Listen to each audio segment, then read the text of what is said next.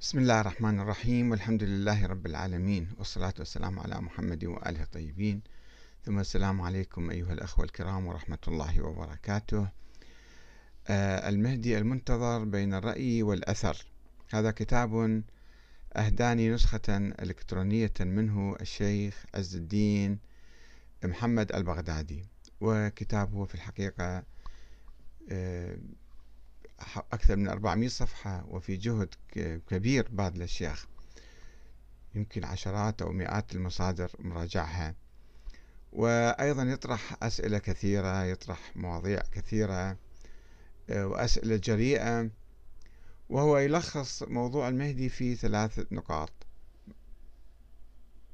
موضوع ميلاد الإمام المهدي وغيبته وعمره الطويل. يقول يعني النقطة الأولى المولد وهي مسألة بسيطة عادية ما فيها شيء ما فيها مشكلة كبيرة. وكذلك سر الغيبة يمكن واحد يعني في نظريات عديدة يستعرضها كلها بالتفصيل ويتوقف عند موضوع العمر الطويل أنه كيف هذا صحيح أو مو صحيح. أيضا يحاول يعني يحل المشكلة. فهو في كتابي هذا ملخص طبعا الكتاب في مقال له منشور في مجلة مصرية أو جريدة مصرية. ونشر ونشر المقال في موقعه قبل أيام. هو في الحقيقة يبدأ في البداية أن آه، يعني هناك مشاكل هناك تحديات هناك أسئلة حول ميلاد هذا الإمام. يجيب من التاريخ آه، من شكك ومن نفى ومن قال أن الإمام الحسن العسكري كان عقيم أو كذا يعني يحاول يستعرض الآراء المختلفة. ومؤلف هذا الكتاب قبل حوالي عشر سنوات 2011 بس أنا مريت على الكتاب مرور يعني مو سريع ولكن يعني مو صفحة صفحة دقيقة دقيقة. ولكن لم أجده يتوقف عند كتابي. كتابي المنشور قبل ذلك بخمسة عشر عاما تقريبا. وكتاب مشهور ومعروف والناس أكثرهم يعني أكيد شايفيه وقاريه. وأكيد هو الشيخ أيضا مطلع عليه بس ما يتوقف عند الكتاب لكي يناقش وجهة النظر المخالفة أو النقاط ال ال الناقدة يعني. هو طبعا كأي كاتب وأي باحث في أي جامعة بالعالم عندما يريد أن يبحث موضوع معين يشوف كل الكتب الموجودة حول الموضوع ويحاول أن يتجاوز آه، تلك الكتب إذا كان عنده نظرية جديدة. إذا كان يعني يثبت شيء أو ينفي شيء أو كذا. فلا بد أن يشير إلى وجهات النظر المختلفة. ولكن لم أجده يتحدث عن آرائي في الموضوع. أنا استعرضت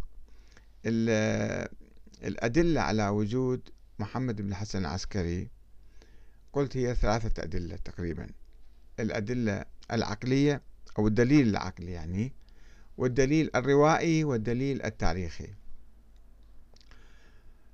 أما موضوع الإمام المهدي القائم العام يعني هذا لم أتوقف عنده كثيرا لأنه هذا يعني ليس لم يكن موضوعي. أنا تحدثت عن شخص معين محمد بن حسن العسكري.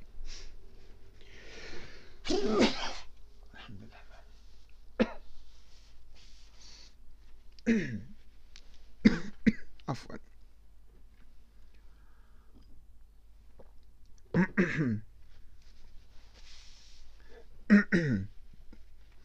هو يتحدث في البداية الشيخ عز الدين محمد البغدادي يتحدث عن المهدي العام بصورة بصورة عامة المهدي العام. يقول هذا متواتر وهذا مجمع عليه ومتفق عليه ويبحث يعني صفحات كثيرة حول هذا الموضوع. ويرد النافين لأساس المهدوية العامة مثل ابن خلدون أو غيره. وهذا مو موضوع أنه ما يفيدنا كثير أنه هل هناك مهدي عام سوف يخرج في المستقبل أو لا؟ كلامنا بالتحديد حول محمد بن الحسن العسكري. هل هذا شخصية حقيقية؟ وهذا عنوان كتابي. آه، حقيقة تاريخية أم فرضية فلسفية؟ يعني ناس افترضوه افتراضا وما إلا حقيقة لم يولد. وهذا يحتاج أن نبحث موضوع الولادة وأدلة الولادة. فهو ينفي يعني يقول هذا متواتر العام. طب هذا يعني ما خصنا فيه كثير ليش نتوقف عنده كثير يعني؟ آه، يجي على موضوع محمد بن حسن العسكري يقول أيضا موضوع الولادة هذا الشيء يعني آه، أيضا سهل وبسيط وما نحتاج يعني نبحث كثيرا. آه، لأنه مثلا هناك روايات يجيب روايات. روايات اللي يجيبها إما أحاديث عن فلان عن فلان عن الإمام الصادق عن رسول الله أنه سيولد واحد بهالاسم أو كذا شيء. أو يجيب روايات عن الكليني عن النواب الأربعة أو النائب الأول اللي هو أبو عمرو. آه، عثمان بن سعيد العمري. أنا أنا شفته والتقيت به وكذا وناس يسألوه يجيب وهذه روايات يقول عنها الشيخ هذه روايات صحيحة. فإذا ما نتوقف عند النقطة هذه؟ ثم يروح يبحث موضوع ال ال يعني سر الغيبة لماذا غاب والعمر الطويل. بينما في الحقيقة أنا أعتقد بالعكس. خلي نخلي على صفحة موضوع الأمر الطويل ونخلي موضوع سر الغيبة لأنه هذا يعني العرش ثم النقش. أول شيء خلي نثبت وجود الإنسان هذا ثم نجي نتفلسف أو نشرح أو نفصل أنه لماذا غاب وكيف غاب وشون نعرفه بعدين وعمره شلون يصير طويل هذين كلها مسائل عرضية. لماذا يجب أن نتوقف عند وجود محمد بن حسن العسكري؟ لأنه آه، هو صخرة أساسية حجر أساسي في نظرية الاثنى عشرية ونظرية الإمامة. فإذا هذا ما كان موجود ولم يولد فنظرية الإمامة كلها تنهار. على الأقل النظرية الموسوية مو الإسماعيلية. الإسماعيلية مستمرين حتى اليوم. أنه هذه النظرية لا في اثنا عشرية ولا في إمامة. الإمامة طلعت هذه النظرية خيالية ومو صحيحة. واجهت الواقع وانتهت وانتفت. فنعود إلى نقطة البداية. نقطة البداية وهي أنه طيب إذا ما كانت هناك نظرية إمامة فبعد رسول الله كان ماذا؟ هل النبي صلى الله وسلم عليه نص على الإمام علي وعلى أن الإمامة بالنص والتعيين وال يشترط في الإمام يكون معصوم إلى يوم القيامة أو لا ترك الأمور آه، شورى للناس يعني هم الناس شلون يسوون الحكومة مالتهم يسووها. فنرجع على هذا السؤال المهم اللي الآن يشغل بالنا. الآن مجلس النواب العراقي انتخب أو دول رؤساء القوائم انتخبوا مثلا فلان رئيس وزراء أو رئيس جمهورية في أي بلد آخر نفس الشيء. هل هذا شرعي أو غير شرعي؟ هل يجوز لهم انتخاب واحد عبر الشورى ويصير إمام علينا رئيس علينا يعني؟ وهل هذا الإمام شرعي أو غير شرعي؟ هذا السؤال الحيوي اللي يرتبط بموضوع المهدي وإلا كقضية تاريخية ميتة تصبح. أنه واحد مولود لو ما مولود إحنا شو خاصنا فيه؟ المهم في ذلك آه، العودة إلى موضوع الإمامة والحكم والدستور والخلافة. كيف يكون الحاكم؟ وهل نعترف بحكومة الرئيس المنتخب أو لا نعترف؟ تبقى المرجعية مثلا تقول لا الشرعية عندي لأني أنا الفقيه أنا نائب الإمام الغائب. هل هذا الكلام صحيح؟ هل هناك إمام غائب حتى أكون أنا نائب له وأنا الحاكم العام وأنا ولي أمر المسلمين أو لا؟ هذا كله حكي ما له أساس. فإذا نحن نحتاج أن نبحث موضوع وجود الإمام الثاني عشر وولادته فعلا وهل هناك نظرية إمامة أو لا؟ هذا هو هدفنا من البحث وهذا الذي يجرنا وننتهي إليه اليوم. يمس حياتنا المعاصرة اليوم. فقبل أن نبحث أنه عمره طويل أو مو طويل ومات لو ما مات ولا مثلا لماذا غاب وكذا هذه النظريات كلها تجي بعدين. فلذلك أنا أدعو الشيخ عز الدين محمد البغدادي حفظه الله وهو رجل مثقف يبدو عليه. وباحث ومتعمق وكذا ولكن الخارطة كلها ما مسيطر عليها. يعني باحث نقاط جزئية و... وتارك مثلا نقاط أخرى مهمة جدا في البحث. وحتى لو بحث أنه مثلا ما هو تكليفنا هو في نهاية الكتاب مسك الختام يقول يعني المهدوية والفكرة المهدوية تدفعنا إلى العمل مو إلى انتظار السلبي وعدم العمل. وهذه أيضا مسألة مو سهل واحد يقولها هكذا ويمشي. لأنه إذا ارتبطنا بنظرية الإمامة الإمام يجب أن يكون معصوم ومعين من قبل الله ومن هذه السلالة. إذا لا يجوز لنا أن نقيم أي إمام آخر. هذا اقرأوا كتاب الألفين لعلام الحلي. شوفوا شلون يحرم إقامة أي رئيس إقامة أي رئيس ممنوع نسويه. فهاي الأزمة اللي واقعين بها إحنا نريد نخرج من عندها في بحثنا في موضوع الإمام نريد نخرج للحياة الطبيعية الحياة المدنية العقلية العرفية. بعيدا عن هالأغلال الفكرية والخرافات والأساطير اللي شبعوا بها آبائنا وأجدادنا. فليس سهلا أن تقول لأحد روح أنت اشتغل وأعمل وسوي ثورة وسوي حكومة ما يصير. الحكومة لازم الإمام المهدي يطلع الإمام المعين من قبل الله يطلع. والله معينة وأنا كذا أنا مو شغلي هذا. مو شغلي حتى الأمر معروف النهي عن المنكر. وأسوي ثورة وحكومة ومقاومة ودولة هذا مو عملنا.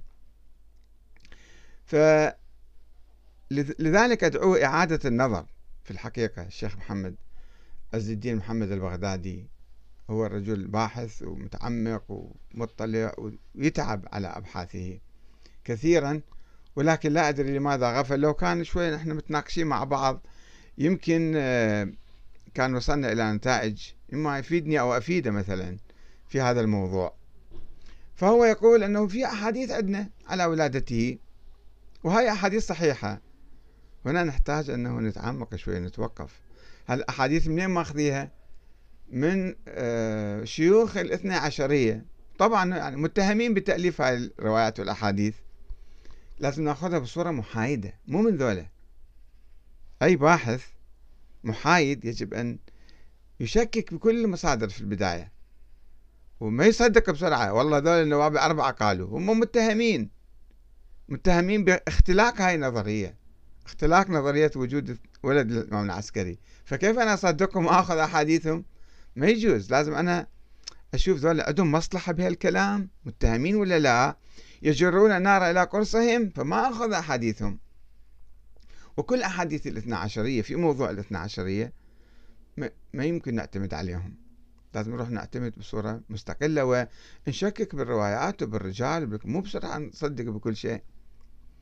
فإذا هاي الروايات مو صحيحة ما ناخذها. هو يجي يقول صحيح يعني يمكن واحد يشكك بهالروايات ولكن إحنا الدليل التاريخي. الدليل التاريخي أهم شيء وأقوى شيء. طيب يا شيخ عز الدين ما هو الدليل التاريخي؟ يقول شوفوا المؤرخين عبر التاريخ يذكرون.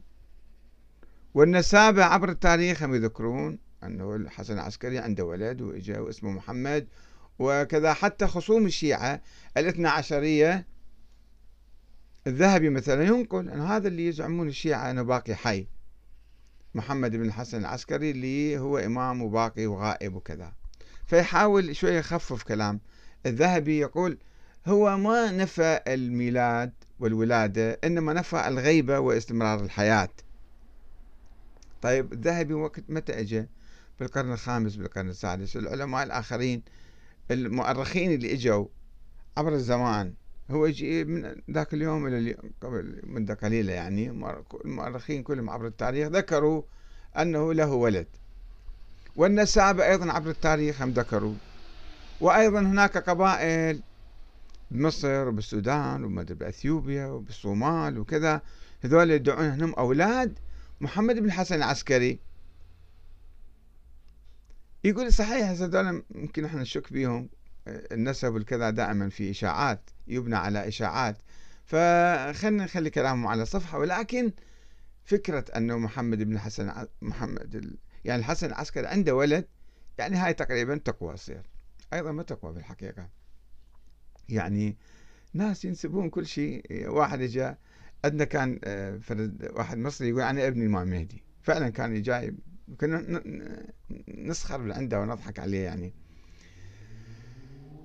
الدليل التاريخي يا شيخ آه، عز الدين أعزك الله وأعز بك الدين إن شاء الله. الدليل التاريخي هو الروايات التي يرويها الشيعة الاثنى عشرية حول ولادته. أولا أنت تعترف في كتابك في عدة أماكن تقول أنه المسألة كانت سرية وفي خوف وكتمان وكذا. وتجيب أقوال الشيخ النعماني أنه مو غريبة هاي الشغلة مو بعيدة أن واحد يخفي ابنه ويخفي كذا وما يقول عندي ولد. وهاي حادثة بالتاريخ كثيرا طيب ولذلك الإمام العسكري كما تقول يا شيخ عز الدين أخفى ابنه وستره عن الأنظار. مو فقط أنت تقول كل مؤرخين الشيعة يقولون. كل مؤرخين الشيعة يقولون أنه الإمام العسكري الذين يدعون وجود الولد يقولون هو أخفى تماما. حتى عن أهل بيته حتى أخو الإمام الحسن العسكري. جعفر ما كان يعرف. ما كان يعرف أن عنده أخو أخوه عنده ولد. ولا أهل بيته ولا العلويين ولا عامة الشيعة ولا عامة المسلمين. إنما أربعة خمسة من دول ادعوا النيابة